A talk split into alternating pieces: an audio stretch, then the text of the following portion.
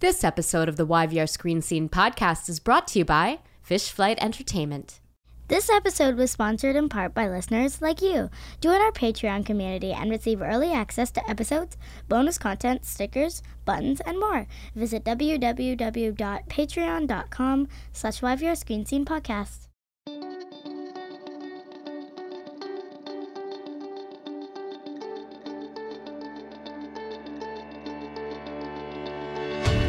Welcome to the YVR Screen Scene podcast, where we pull back the curtain and expose the beating heart of the Vancouver film and television industry, namely the actors and filmmakers and other talented artists who do the work. Capital T, capital W. I'm Sabrina Ronnie Furminger. And today I am so, so delighted to welcome Nhi Do to the YVR Screen Scene podcast. Here are a couple things you should know about Nhi Do. The first is that Nhi is a damn good actress. Like, steal scenes while adeptly supporting her screen partners good. In recent years, Nhi has kicked ass as a straight talking, gun toting spy in the award winning web series NarcoLeap, sparked heartache and confusion for Mary Galloway's Abe and APTN Lumi's beloved indigiqueer series Querencia, stirred hearts as a recently arrived refugee from Vietnam who bonds with an indigenous family in Louisa Phung's Hope and Grace, and sparkled, sparkled, I tell ya, as the lead in Upstairs Amy, a phenomenally funny web comedy from the team at Shaftesbury in which Nhi portrays an accountant turned vlogger obsessed with her mysterious neighbor. And FYI, if my neighbor was Adila Dasani, I would be completely obsessed too. Nhi's credits also include wildly different roles in Watchmen, Unspeakable, and Hospital Show, and, as of October 1st, on Netflix's MAID.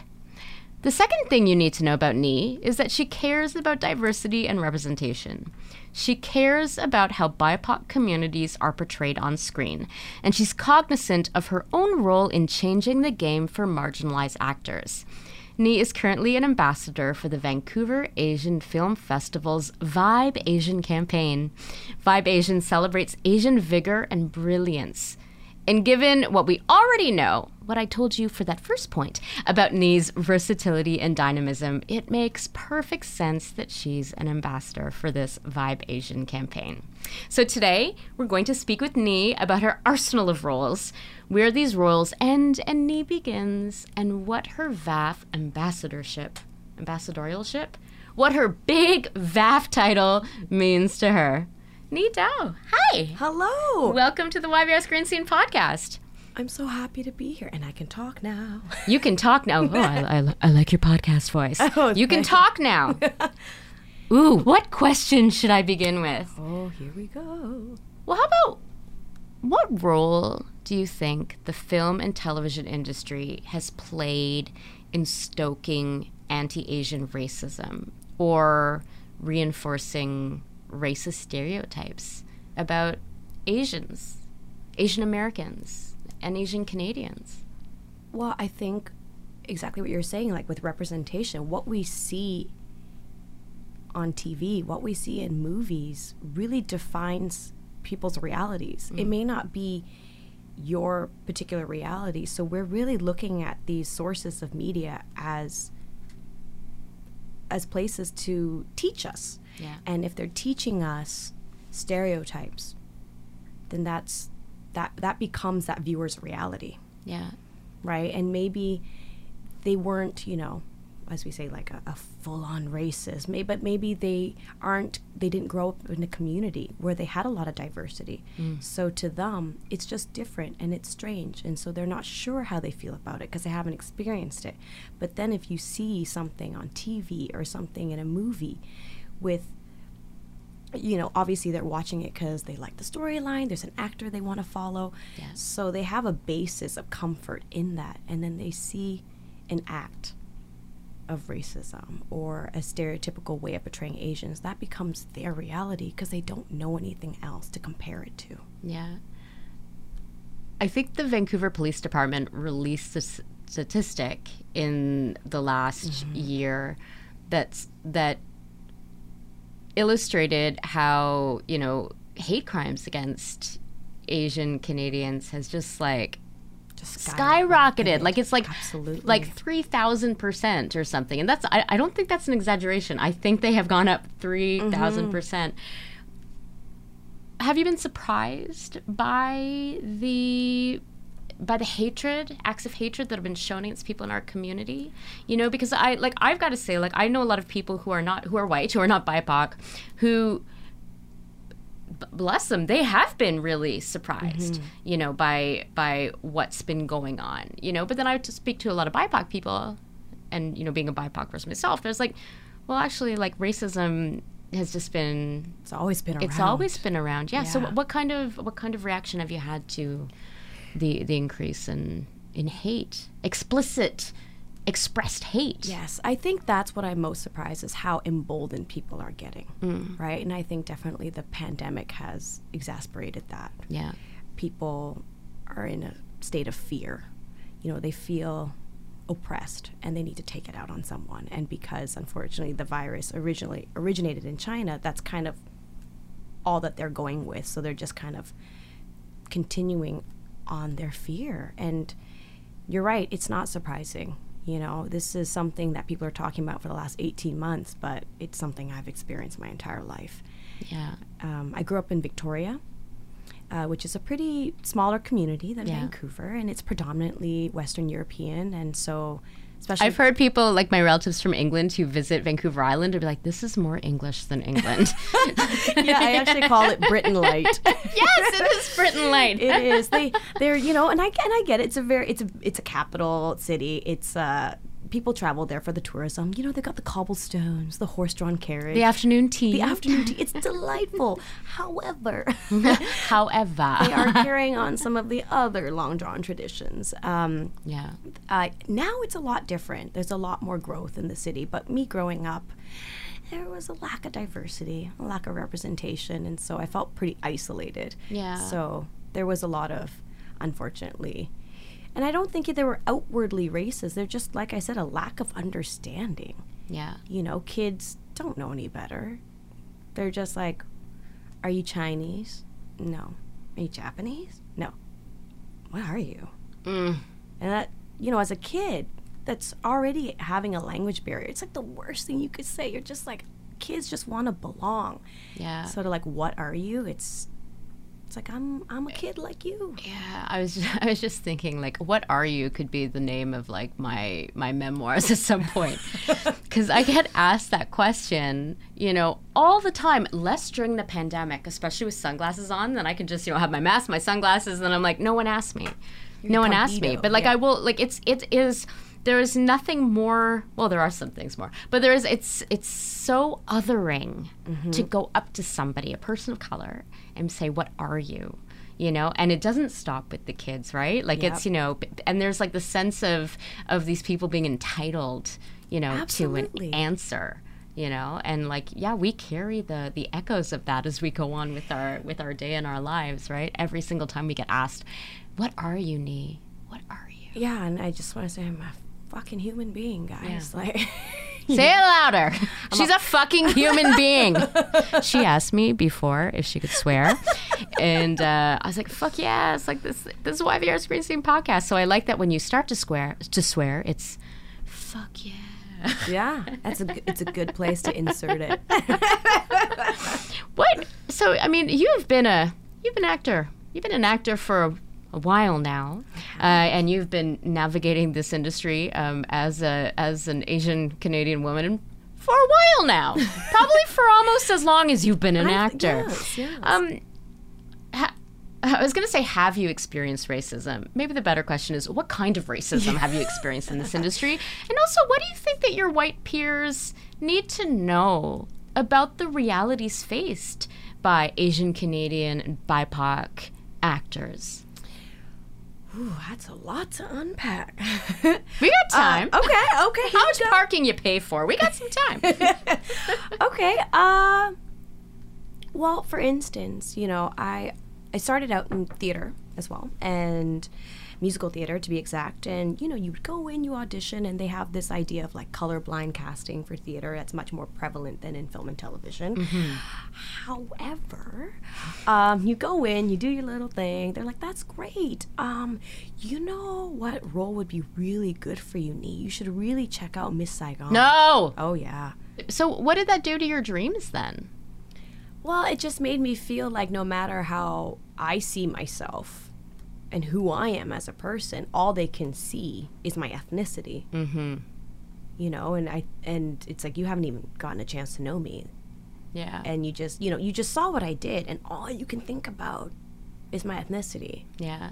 right? So yeah, of course it broke my confidence at times, and something about film and television too was you know when I first started out there was no real casting authentically. Hmm. So everyone kind of just went out for everything. It was like Asian role. This is an Asian role. But they weren't big enough roles where I feel like that character's background, that character's ethnicity and their story and you know their cultural upbringing would lend to the character. Hmm. Unfortunately, there would be racial stereotypes like the smart Asian or the Asian exchange student or the drunk partying Asian. Um, but in That a, last one sounds fun. yeah, she she is I, I would like to party with that one.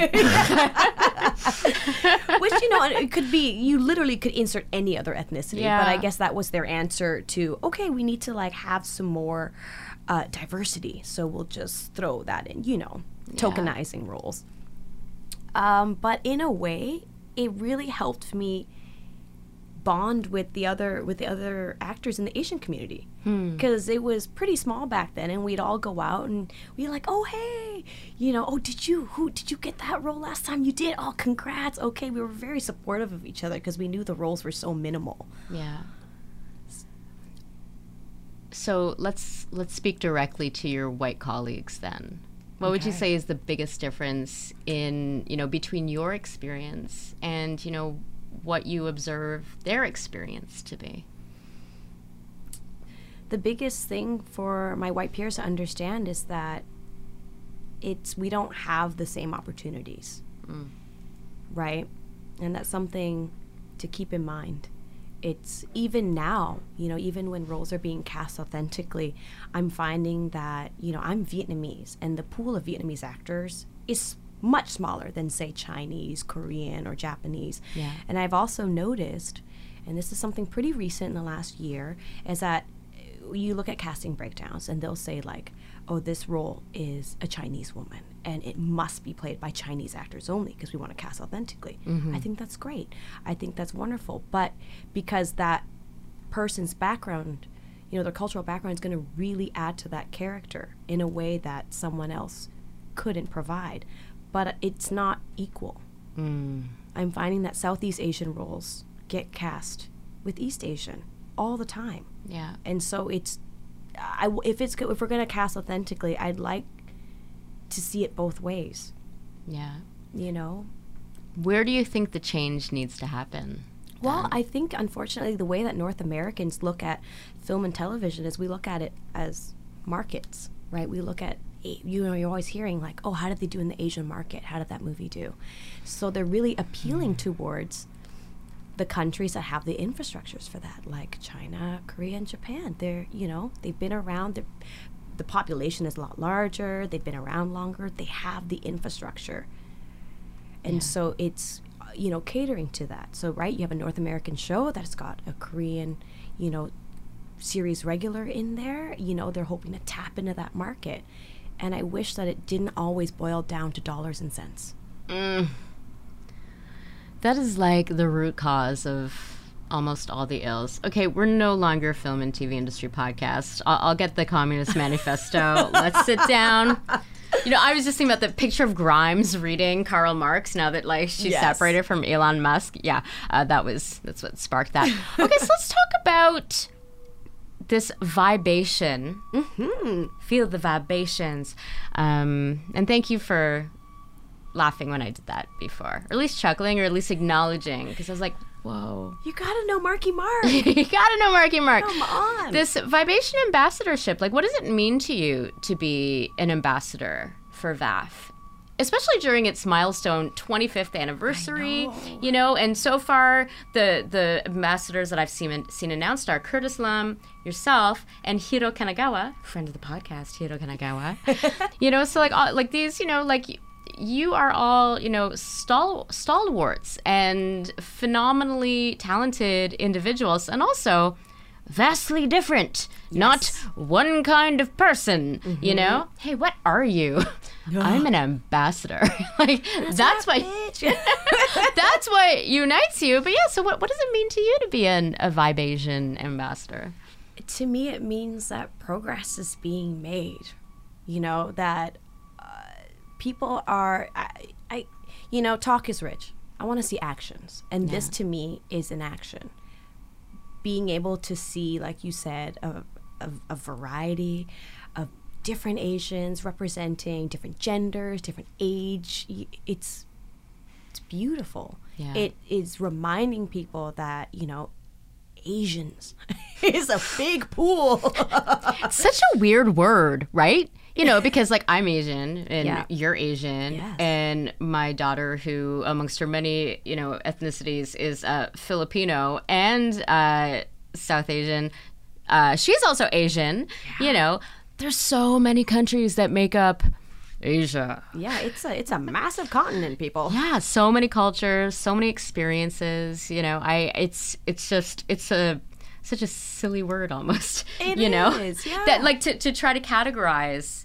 You know, like just like the the breadth and depth of you know cultural and geographic experience, And right? also understanding that, you know, it's like there's a massive difference between Asian Canadians, Asian Americans versus Asians from Asia. Oh, right? Oh, yeah. It's it's vastly different. Me and my cousins are so different, are Yeah. completely different upbringings that we may look similar, but Yeah. you know, such a different sense of self as well i would assume you know growing up you know in a more um homogenized Yes. you know culture where you're walking around and you know you're probably thinking i mean i, I know that there's self-doubt and insecurity like everywhere you know but like what you're not like poss- possibly constantly thinking about like aware of the fact that oh somebody's gonna ask me what are you? Mm-hmm. You know everywhere you go you know? And yet in so many parts of the world as well they hold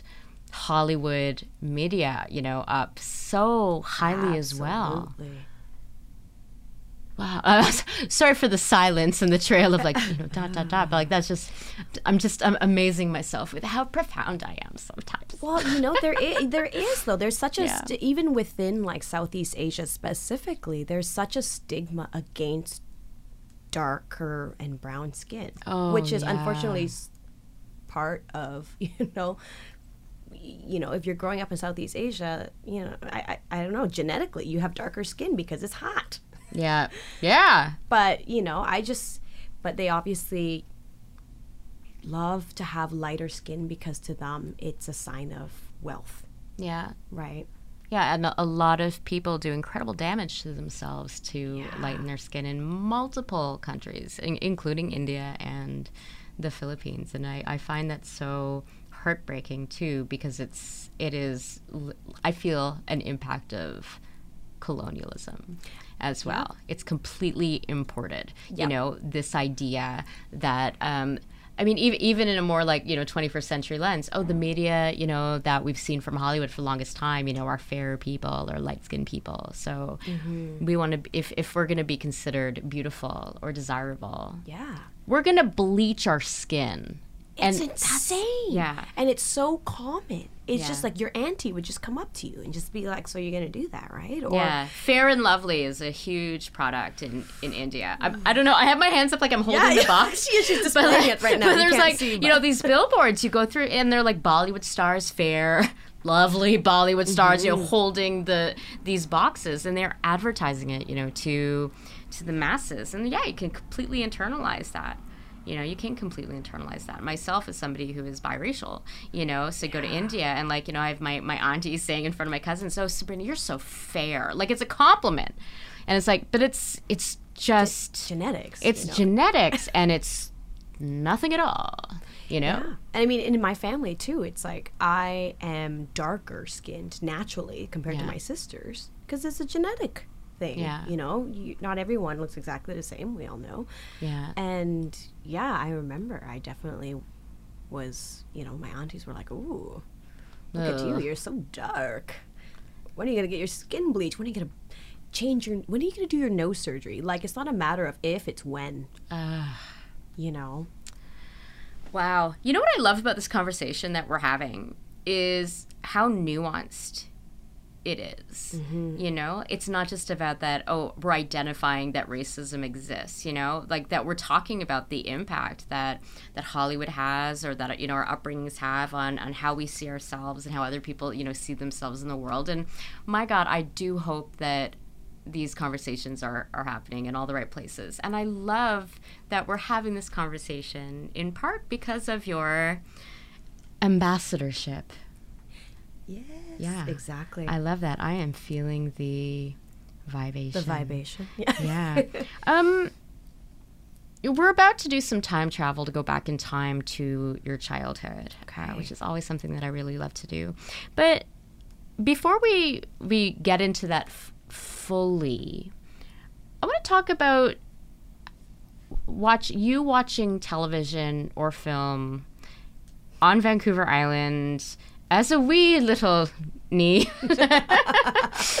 uh, and and what what representation of of quote unquote Asian people, you know, you saw, you know, at the time. Like it because I just think it's also cool as somebody who's been immersed in your work for the last few days, you know, to see to see you on screen and like the just like the, the array of roles that you're playing. I'm not gonna say they don't have anything to do with your your cultural background and your ethnicity because it's all part of it, you know, but you know, it's also like these roles like you're a spy and you're like a, a badass um well, maybe not. She's not super badass. She wants to be badass. Anyway, Amy, you know, she totally wants to be badass. super wants to be badass. Um, you know, like how important it is to see, to see the roles you and the roles that you're playing now. You know, and how how you probably didn't get to see pe- people playing roles. You know, the kind of roles Yeah. that you're playing now when you were a little kid. Like, so is that am I am I right in my assumption? Yeah, I mean, w- you know, English is my second language, so most of the time I didn't really understand the exact words that were being said. So you can imagine, you know, as kids watch, I'm making up the stories in my mind based off of what I'm seeing. Um, and yeah, the only representation I saw was Bruce Lee or Jackie Chan. Like those were the only two that I saw Yeah. until it was like I was a teenager. Then you know, Lucy Liu came along, and I was like, oh wow. Because when I was a kid, I actually thought to myself, I was like, wow, I know what I'm gonna do. I'm gonna be an actor, because no one's thought of that yet. Because I thought "Mm, if someone wanted to do it, then I would see it. Yeah. So I'm gonna be the first. Hmm. How exciting! I've come up with a brand new idea. And obviously, I wasn't. It just, there was just no room for that back then. Or they were just in, if there was Asian representation, it'd be in just these minor, minor roles. Like I remember, I think it was at Breakfast at Tiffany's. Oh.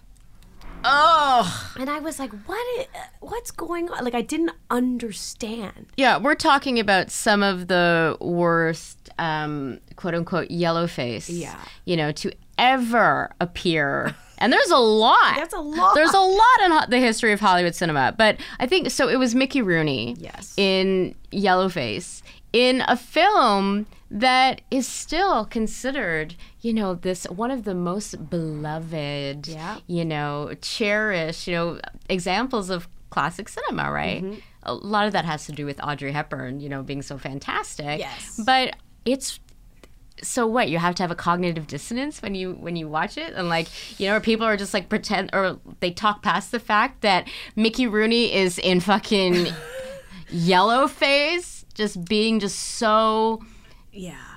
I, you know what? Dis- uh, such a disgusting caricature. I don't want like history to be redacted. Like I Yeah. don't want to, you know, that's the one thing about like I don't want the movie to be canceled. Like oh, don't watch it because you know it has yellow face in it. What I want people to take away when they see movies like this as time capsules, Mm. right? As to this is what it was like back then. Look how far we've come. Yeah. Let that never happen again. Like hopefully Never, we can never. ever. Yeah. Let's learn from the past yeah. and move forward for the future. Yeah.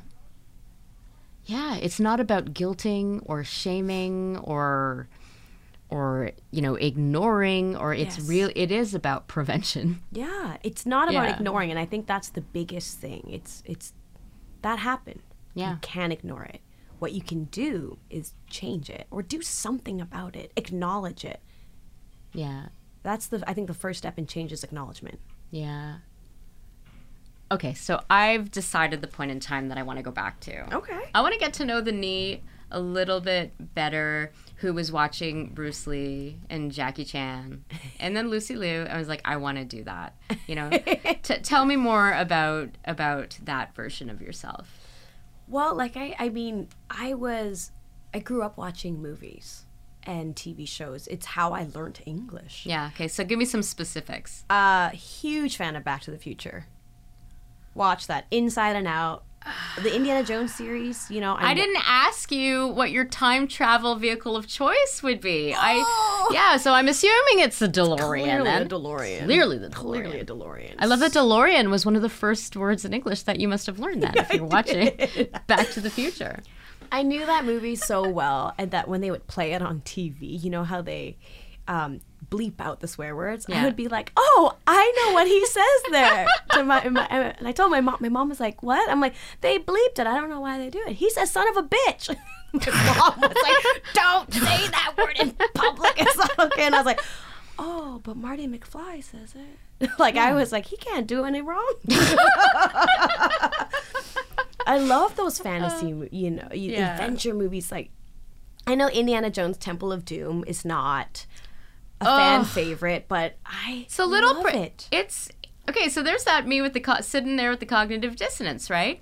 Because like there's a part of me that you know growing up in the 80s i love temple of doom Mm-hmm. you know because there's specific scenes where you know like they're in the they're they're they're they're in the mine and they're in the cart and it's like a Oh, yes. roller coaster and stuff I always right? wanted that to be around. Yeah. And yet, at the same time, for a lot of people, you know, that's what they thought India was like.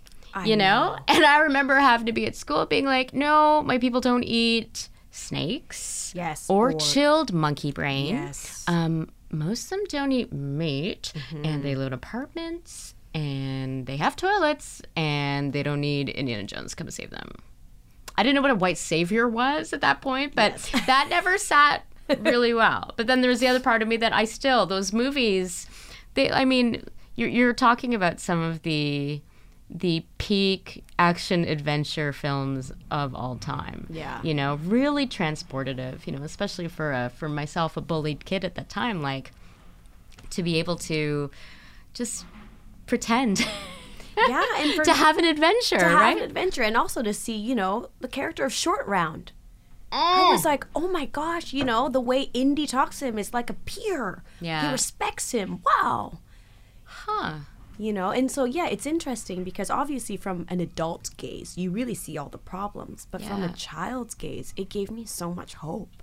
And you know, and he helped you know, the young Maharaja in the caves and stuff and helped the kids Yeah. band together. And so, I, you know, he played a, a great role. He wasn't just a sidekick, he was doing so much Yeah. right there beside Indy. And so, I, I feel like that's um, that's a great thesis, like for like a, a PhD paper or like masters. You know, looking at you know the role that Short Round played or the career of that actor. oh, yeah. you know, all right, because like all he al- scholars. yeah, Get on this. because he also was in Goonies uh, as well, which is another problematic movie that I also adore from that time.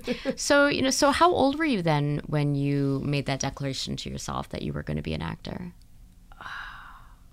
I, I mean, I was school age. Yeah, I remember because I felt so free to be myself when I did school plays. So our, our school would always do little plays. Yeah. Uh, there would be like one school, or I guess it was like assemblies. Do you remember school assemblies? Yeah, I before COVID, I would go and volunteer for assemblies at my my child's school. So yes, they still do assemblies. Such a good parent. I try. I get volunteered for things, that I find out after the fact. Oh, that's called voluntold. I was I get voluntold by my child, but that hasn't happened since COVID. Um, but yes, no, they still they still do assemblies. Yeah, so we would do these little plays that each class would come up and present. There was never like an overarching theme Yeah. that I can remember, but I remember every time we did it, I felt so free. Hmm. And I felt like I could really show myself where I was really shy Yeah. as a kid. I, I could, you know, if a teacher called on me I, and, you know, like, oh, what's two plus two? You know, I know the answer, but I could barely hmm. vocalize it. But when all eyes are on you on stage, Yeah, where I wasn't, there was no pressure or judgment as to who I was because hmm. I'm playing a character now. I felt so free. And I thought, wow, this, this is like, I want to do this all the time. when you first started then on your path, officially, not in the school assemblies, but officially, even though I know you took those seriously, so you know, did. respect is being paid. Heart attack. Yeah. What kind of what kind of career did you envision for yourself? Wow, I think at that point I just was so happy to be doing it and because back then you I wouldn't be going out for the leads. The leads were always like A already cast or B they were looking for someone who was white. So I never I just back then I was like I just want to be acting full time. I just want to make a career, be respected, and and that's kind of was the limit because that's all that was given. Yeah. That was the possibility, you know. Yeah. Tell me about your first time on set. Ooh, my first time on. And did you make any did you make any mistakes? okay, so this wasn't my first time on set, but I did.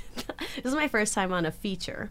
Okay, okay. Okay, so it was for Watchmen, Uh-huh. and um, That's a bit that's not that's not a scrappy independent feature film. kind of a big deal. and I was I was still I was young. I you know fresh out of school was Wait, that was your first feature? that was my first feature. Yeah, That's intense. it was. It was amazing. It was such an amazing experience. Everyone was so welcoming and so lovely, and I just I felt they were also very collaborative. So, you know, I go up on set. And, and you know we're, we're there i haven't even gotten into like hair and makeup or wardrobe and they're like the ad's like oh zach wants you on set he just and i was like okay Zach? Zach? Which Zach are we talking about? oh, Zack Snyder wants you on set. I'm like, absolutely. Here we go. Here we go. And I was like, oh, I'm not ready. And it's like, no, no. They just he wanted me on set just to say hi, and and to welcome and to show the set and to say hi to Billy Crudup, who would be acting with me. And so Billy. It was like it's the nicest thing anyone's ever done. He he went up, shook my hand. He's like, "You must be Nhi Do," and I was like, you know, I'm like, yes, I am. Oh, hello. You know, you just don't expect that. Yeah. So it was this. You should expect it though. I know. That kind of treatment, but it doesn't always happen. It doesn't always We've happen. Heard you know, that you hear, a lot on here. You hear yeah. the horror stories, right? And so I was just ready to be like, okay, I'm gonna show up, do my job, and they were just so welcoming. So, my big mistake that I I mean, yay! That's kind of what I want to hear. yeah, exactly. I'm getting there. So uh, we're doing a rehearsal, and they they were t- so this was filmed in the winter time, and they had a the the bottle. I'm supposed to smash a bottle Yep. and slice the comedian in the face and give him like his signature scar that he wears for the rest of the movie. Uh huh. So it's cold. So they're telling me they're like, okay, so you know we only have a few of these glass bottles, the sugar Oh glass, no, right? I'm stressed out already. and they're like, so you know, we're gonna, and I, they told me this. So for rehearsal, we're gonna use the real bottle. But I guess I had so many. I, I was so nervous. There's so many things going on. They're like, we're gonna rehearse a scene. They gave me a real bottle for rehearsal. Their mistake.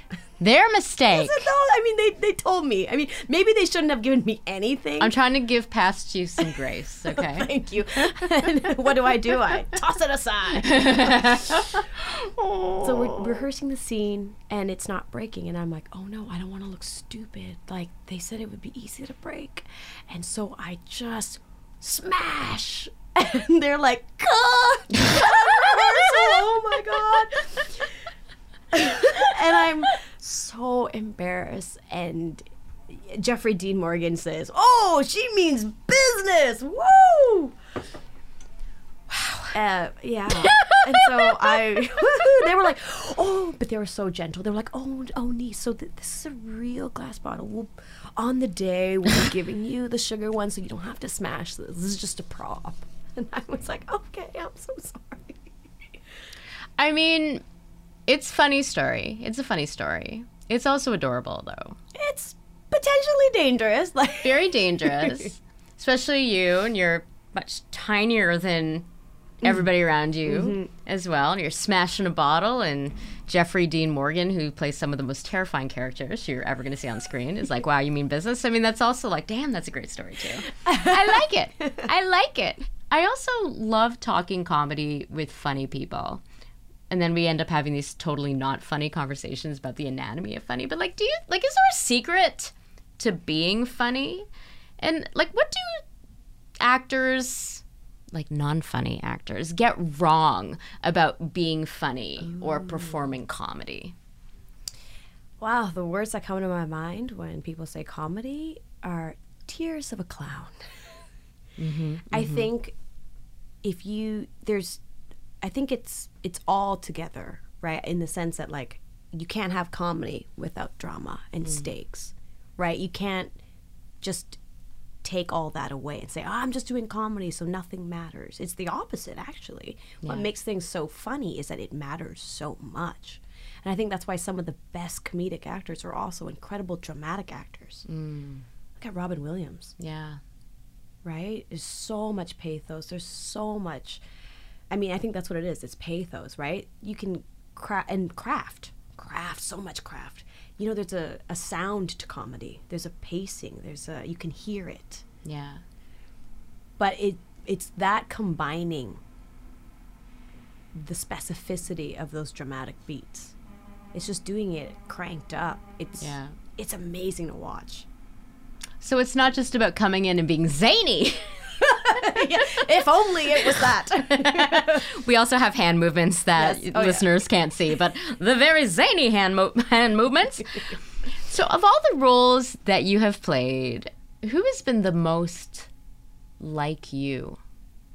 The most Nhi that we've gotten to see? Oh, Has it been the bottle smasher from, from the Watchmen? Well, if you ask my husband, I don't know. I do have a temper. I mean, I did smash that bottle. you did. You did. um, the one that's most like me. And see, I asked that differently than where have you felt most at home? Yes. Right? Yes. That's. I think that's where. I, that's where the struggle is. Yeah.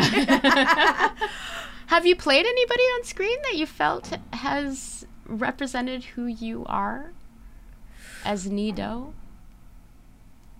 Yeah, I feel like when I did Hope and Grace that you mm. mentioned earlier. Yeah, that's the that's Louisa Phung's short film about the Vietnamese refugees who moved to Canada, have a rough go of it at the beginning, and mm-hmm. bond with an ind- indigenous family. It was, you know, even though it's not my story, it's more my parents' story, right? Because they came over. There, uh, I felt it, it made so much sense to me. It was me being able to s- maybe speak a truth I didn't know I had, because, right? Because I because I was the first Canadian, like firstborn Yeah. in Canada in my family. So I was very like growing up, especially growing in a very westernized culture. I was very at odds with my culture, right? It was like, and, and this is pretty common for most gener- like first generation. Yeah, it's like the ballad of, of the diaspora. yeah, exactly. Where do I fit, right? You because you Especially for all those people being like, where are you from? yeah, and you're like, uh, here, Yeah. here, What are you? you know and Yeah. so you're all you're like one foot in between each world and you're like where do i go and so it was a way for me to accept you know who I- who i am where i come from and, and hmm. it was this truth that i always struggled with as a kid Yeah. Yeah. So there was a sense of familiarity. Yeah. Then. And maybe something in your blood memory awakened. i yeah, think so well? I, I think that's what it was it was it felt right and Yeah. and easy's not the right word it Yeah. but it felt like i was just like i said like finding my truth like speaking the truth that was already in me it was just coming out Yeah. Besides Amy, my favorite Nhi Do role is Mandy Oh yes. from NarcoLeap. Uh, no, this character, and that's another one. Go to the footnotes, find the link, go watch this on YouTube. This this character uh, goes on quite a journey over the first two uh, or two seasons, and I think I already spoiled it in the intro. She's a spy. She's a spy. She works for Nicole Oliver. She's amazing. There's like this whole scene where she's she's talking to to Chelsea Reese's character and she's like, you know, put her gun together and like she's just so badass. What were some things that you got to do on NarcoLeap that you hadn't had the chance to do on any other show? And further to that question, were you thinking about Lucy Liu when you were doing that? Because now that I know that, I can totally, I can totally like draw a line. Yeah, you you, know, as that. well. Yeah. Uh, something, uh, things that I never done before with NarcoLeap, I guess. or even never and never felt before in a role. Well, I mean, so right, I played Mandy right in season one, and she's this big flirt to uh, Madison Smith's character. And then in season two, you find out I'm a spy. Now, that wasn't always the case.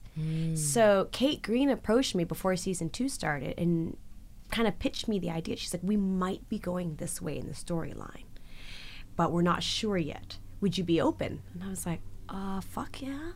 I would love to be a spy. Amazing. And, you know, it ended up working that way. Yay. And And it works that way. it does. But something I didn't realize was that they were going to make her Vietnamese. Hmm. And that part, you know, that was going to be a part of her storyline too. Hmm. So that's never happened to me, you hmm. know, in that way where someone's like, okay, we're going to write, we're going to develop your character, completely change it, and also honor where you came from. That's Kate Green. Yeah. And John Cooksey. Yeah. Yeah. Yeah, I have I have a lot of uh, love and respect for for Kate and for that project and it's so inventive, such a wonderful use of our local talent.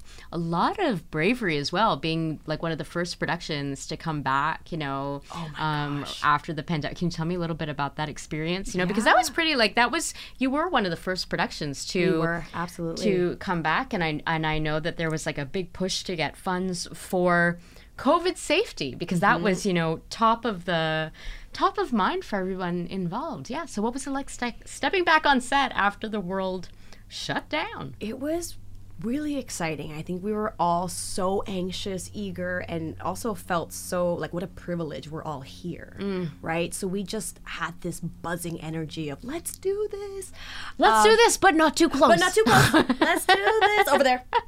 Put your mask. We've. I felt completely safe. They were. That was built into the scheduling. They Yeah. were so organized. You know, Kate, A- Amber Orchard, and the whole team Yeah. they were very cognizant. We did film in a house, and so anytime in between doors open, they cleared us out. Um, but it was so funny. We were all bonding on set because, you know, when was the last time you wore shoes? Yeah, it was weird to put on shoes, it was, wasn't it? And we were like, "Oh, I'm wow, my feet are tired. They're really killing me. This is so weird." for doing something other than watching Tiger King and eating sourdough. that's I mean that's how that's how I mean that's it feels like such a long time ago. I know. You know, as well and yet same pandemic now, but you know, it was it was such a it was such a different a different time. How has the pandemic and you know all of the co- all of the safety precautions that need to be taken on set um, and also in our daily life. But specifically on set you know how, how has that impacted your acting at all or your craft you know or your breaking bottles or whatever you need to do? Whatever your process is, me. I'm not gonna judge. Kind of judging. always judging. Saying i'm not judging. Always judging. But it goes both ways please judge me. You are you have been. It's good. It's fine. I'm cool with it. I think the pandemic, I don't know if it's directly impacted my craft other than I know that everyone is even more excited to be on set. Hmm.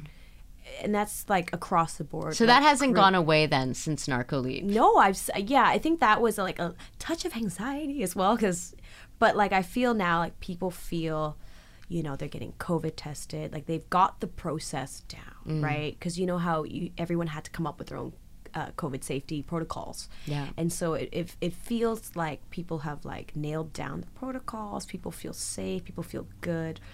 But I do feel like there's a sense because the production can get shut down Yeah. that there's a camaraderie. It's like we're a team. Yeah.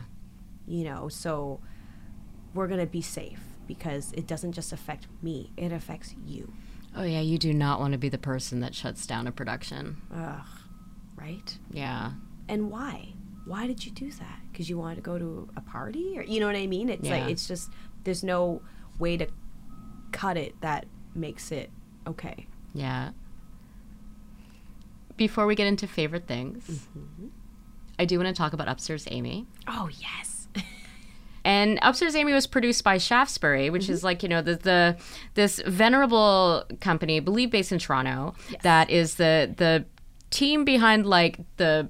15 seasons and counting Murdoch mysteries and you know and and you know so they got into the the web series web content game with like this awesome honestly like I was not feeling very well on Friday. Was it Friday? It was Friday. And um niece sent me it was like oh you might want to watch watch here here's upstairs Amy. And like I just I watched it all in one sitting and I felt so joyful. Uh and it's fun because like every episode is like it's like five it's like under they're five they're like yeah. they're like yeah between like four and five minutes. And like the the casting is great. It's so funny. I mean amy is neat. So it's amazing. And then so this character of amy though like she ends up she, she's called upstairs amy because I think her place gets flooded, mm-hmm. and then she like there she's moved to like the like she's moved to an upper floor of the building. Her her and her family, uh, while the apartment gets uh, the condo gets renovated, and um, while she's upstairs, you know, discovers like that her neighbor is this very like gorgeous, mysterious, you know, confident um, woman, Kavya. Uh, and, and Diana is like famous for naming characters like amazingly because names matter. So Kavya, played by Aadila Dosani, um, who you know. Uh, lot of people know from being one of the Bobbsey twins on Nancy Nancy, Drew. and she's also going on to other amazing things uh, as well. Um, but you know, so Amy, now being the upstairs Amy, decides to reinvent herself, and be and even though she's an accountant, she's also a vlogger, and the big mystery of her life that she's trying to solve is who is Kavya? What's going on? What's going on next door? And it's hilarious. It is amazing. So, what did you learn about yourself as an actress and as a human being? Being the titular Amy, being number one on the call sheet, you know, and doing that- this doing this show, which has like you know hundreds of thousands of views and has like a really great sponsor in Walmart. Mm-hmm. That's a big time sponsor to have. it it was yeah i mean i think when it happened it, it was also like my first time uh, shooting a production outside of vancouver so there was that into there it was exciting everyone that, that they organized an incredible team like you were saying Aadila and i were the only two from vancouver and we we're actually on the same plane no way. yeah, and we kind of she noticed my binder and I noticed hers and we were like, "Are you are you are you?" and we're like, "Yes." And then we both confessed we're like, "Okay, so I googled you, so I knew what you looked like. I love that you go through the farce of, of pretending they don't Mm-hmm. We recognize, and then you both admitted it. We're like, yeah, no. yeah. And it was so funny because all the Torontonians were like, "Oh, did you know each other before?" We were like, "Vancouver's not that small." but we do now. So, we're friends. And also, Vancouver is that small. I know, but we, we had to put up a front. We had to defend ourselves. uh, but yeah, it was like you said. The episodes are four or five minutes. There's 20 episodes, and we shot that in six days. No. Yes, What? yes. Wow. It was insane. We had over 800 setups, and I think I was in all of them except for three. 800 setups. Yeah, it was crazy. In the little, the little, st- little strips. That's what, that's what the first AD told me. Wow. And so that was, to me, that was a test of being so prepared. And Yeah. if you've watched the show, you know Amy talks a lot. For Yeah. every word I'm saying now, she probably speaks five or six. Yeah. And so, So you have to come, you have to be on your game. You have to have, I just had to be so prepared. yeah. all the time and it was yeah and you were i was on set all the time you know when they were setting up for the next scene i'd run to hair and makeup to get changed the next and then you go and you you know and luckily we did uh, a rehearsal you know i had a whole day of rehearsal blocking out everything ahead Yeah. of time so that on the day we could just film we had two cameramen they were amazing Hmm. and they were they're actually dops as well so they had that eye and that flow and Yeah. that free moving and that's the thing about comedy right it's so alive Yeah. that you want to capture everything and so Yeah. It almost sounds like you're doing theater as well, you know, when you talk about the rehearsal. Like, and it's almost like it's not like you have a lot of opportunity to do a bunch of different takes or, you know, really take your time to figure things out. Mm-hmm. It's like, nope, we're doing this. oh yeah Let's then- go. yep yeah Wow. Well, that, that, I think when I watch it again, because I totally will watch it again. It'll become one of my happy shows that I watch. I need to, but I, I will watch it with that kind of eye. What is a Nhi Do role? ooh what is a Nhi Do role When are you the happiest in a role? What needs to be present in a role for you to feel the most free? I just asked yeah. that question three different ways. I, I like it. I'm taking it all in. Variety is the spice of life. you know, people have different learning modalities, so it's good that you're saying it differently because different words resonate with different people. yeah, yeah, Um, I I think for a role to really excite me is that I can see a character's struggle and journey. Like I can see it, or I can see that it's a potential. yeah, I think that to me makes me puts me in my happy place yeah, because I think that's the most human. Everyone has a journey, everyone has a struggle, and so when you have characters that are dimensional, yeah, that have that, you know, and it may not, it doesn't have to be explicit. It doesn't be like X Y Z, you know. Sorry, I was about to say Z, but yeah. he says the- Z. I know the American. I couldn't commit. I couldn't commit. Who am I? American or Canadian? Decide. What are you? I know. I'm doing. What are I- you? I'm doing voiceovers now, and it's all about the. American, right? So I'm like, I'm like, Z. What do you think they're gonna do? They're I gonna don't be know. like, gonna "What'd be she like, say? Oh no, it's fine. "Oh, it's fine." She's a Canadian.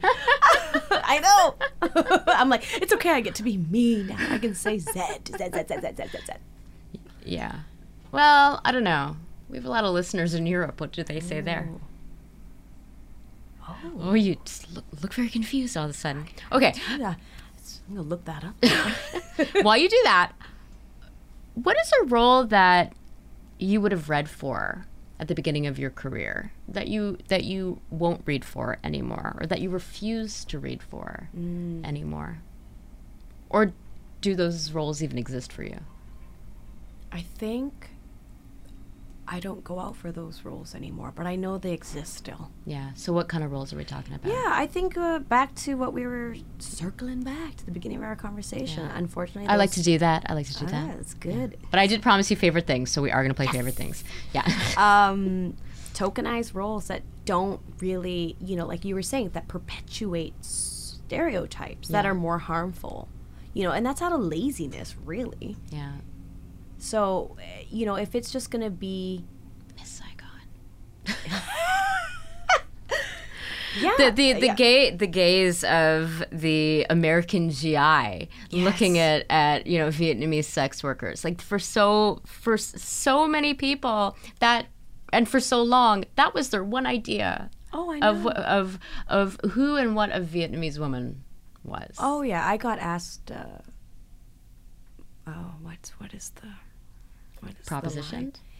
Yeah, love Yeah. you know, love you long time. Oh, ugh, ugh, Yeah, yeah, yeah. So you don't go out for those No, roles don't go for anymore. those roles. So, are you not going out for those roles anymore because you have explicitly stated to your team, I don't want to go out for those roles? Or are we seeing fewer and fewer of those roles? Both. I'm Yeah. gonna say yes to both. Yeah. Yeah. No, it's exciting that those roles don't exist anymore because I think they were put in for, you know, cheap laughs Yeah. and or some sort of gratuitous action scene or sex scene, you know. Yeah. And I think audiences are getting smarter and they don't want to see that. They want to see reality Yeah. instead of these shorthand things. Yeah. What is a role, a type of role, that you haven't played yet that you would love to play?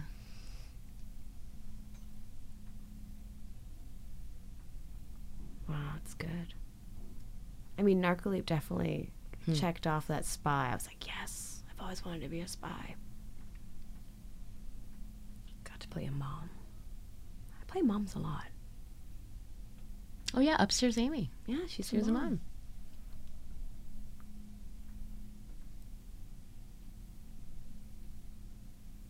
should have an answer to this. It's okay if you. It's okay if you Yeah. don't. Are there any kind of rules that scare you? I think uh, only ones that you know, like I was saying, those tokenized ones, those scare me. If Yeah. I still, if I see them, then I'm like, why is that here? Yeah. Yeah, I just I feel like the age of storytelling is changing. People are now interested in hearing other people's perspectives, other stories. And that excites me.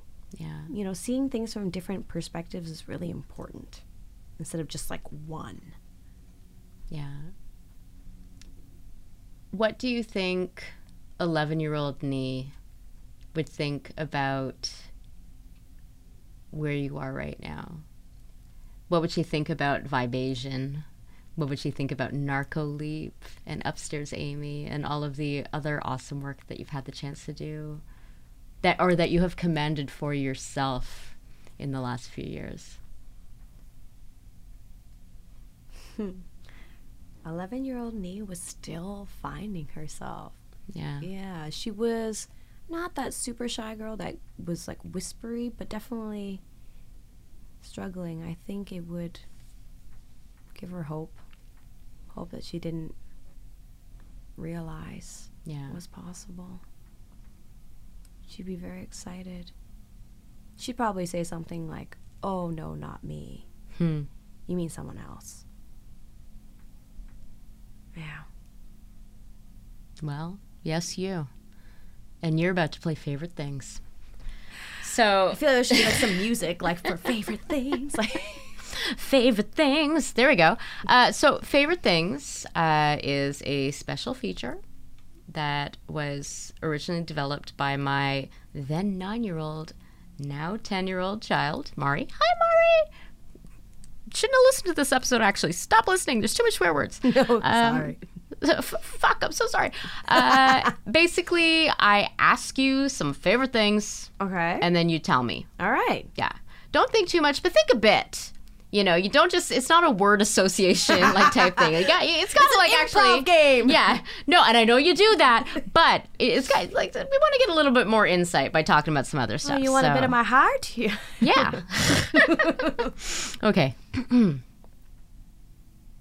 Favorite song to sing alone in the car?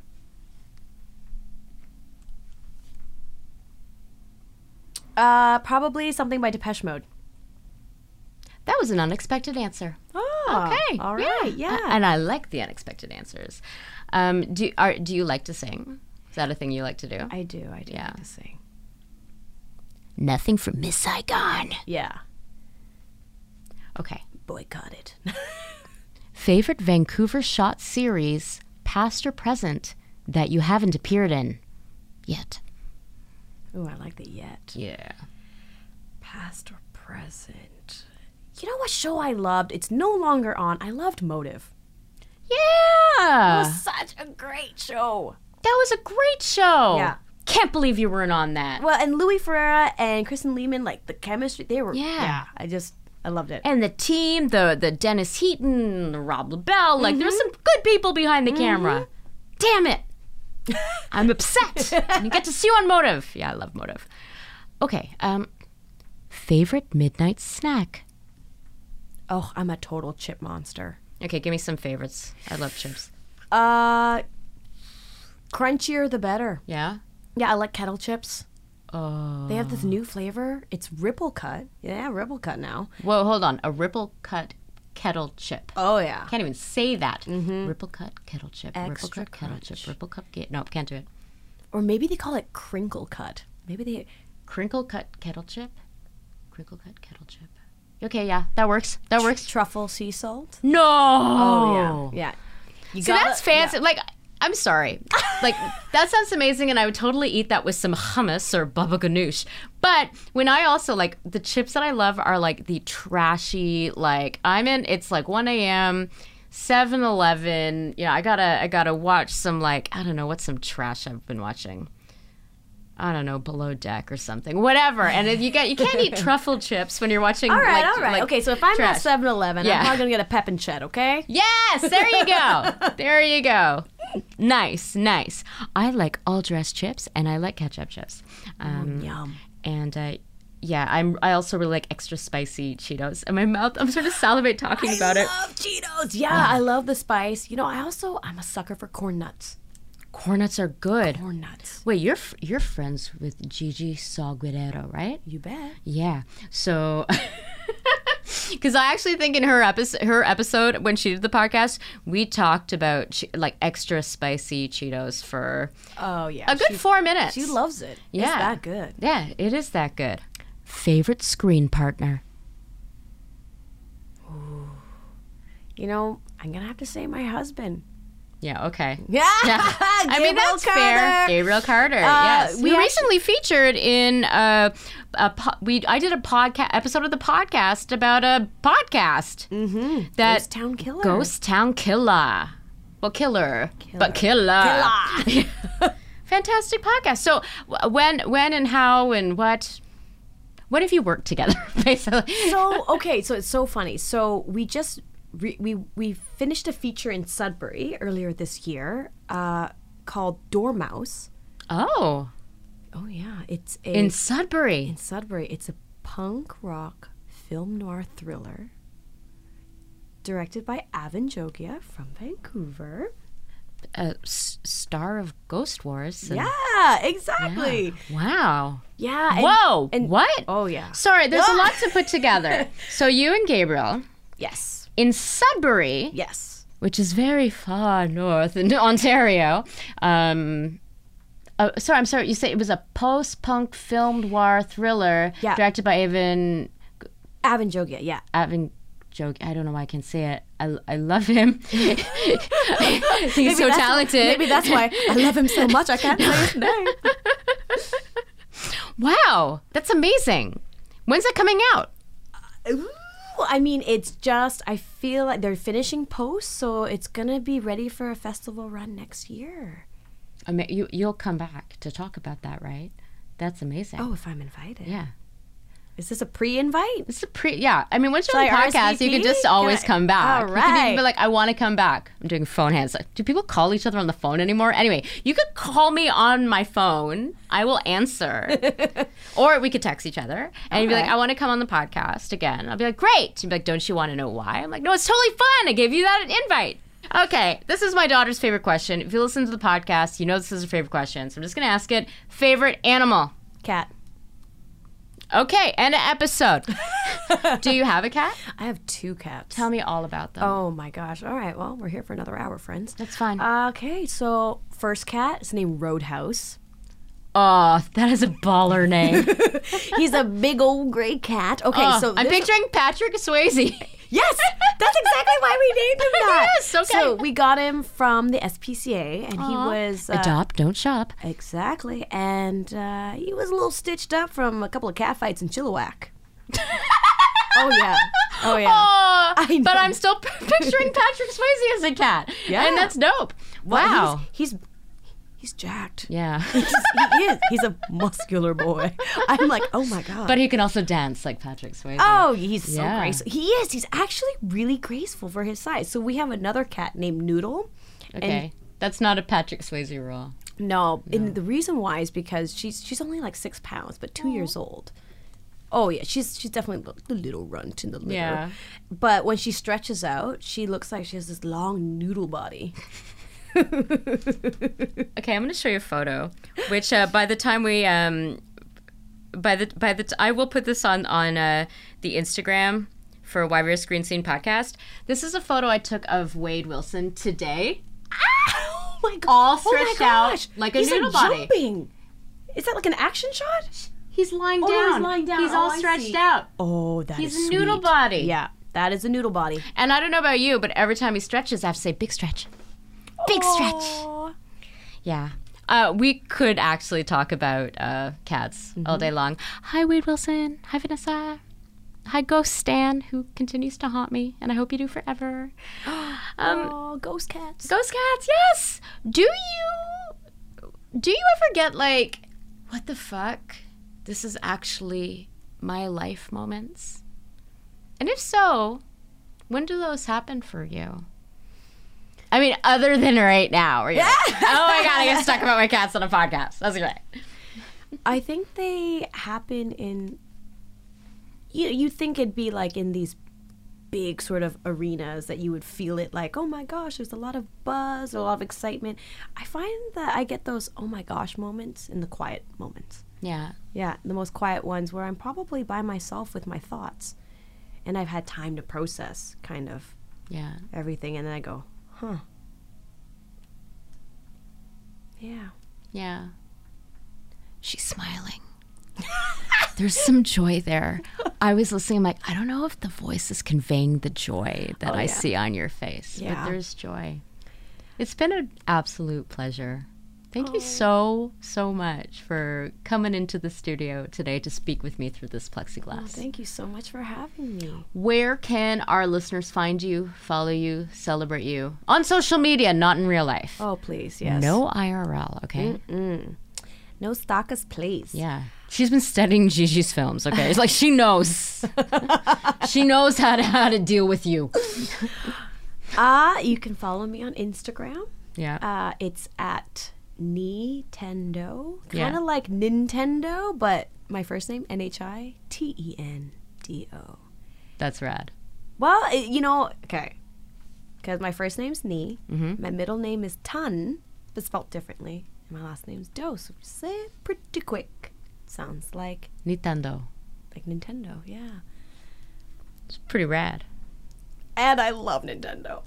Yeah.